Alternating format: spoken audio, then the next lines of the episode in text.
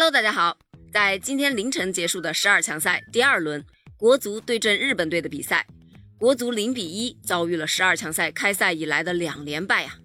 其实相比首场对阵澳大利亚队来说，国足本场的表现确实是有所提升的。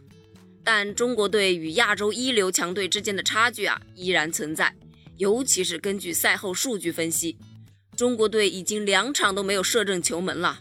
这也让中国队以零分、零球、零射正继续小组排名垫底呀。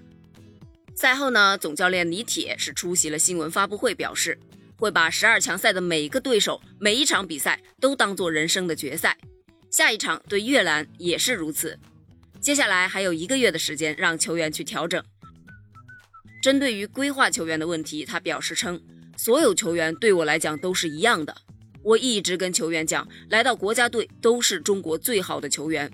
国家队没有主力替补之分，只会选择最适合比赛的球员，会根据球员的状态来决定谁上场。我带队以来，球员表现出来的拼劲都是非常值得称赞的。在最后呢，他表示，对于我们中国来讲，从踢球的第一天开始，我们都想进国家队，我们的目标都是为国家踢球。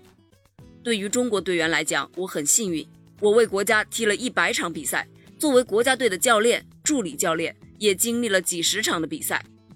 我认为，中国国家队的教练就是要中国人来担任，只有中国人能把这件事儿做好。而且我相信，这个团队会变得越来越好。关于这件事儿，你是怎么看的呢？欢迎给我评论留言哦！期待国足下一场对阵越南的精彩表现，国足。加油！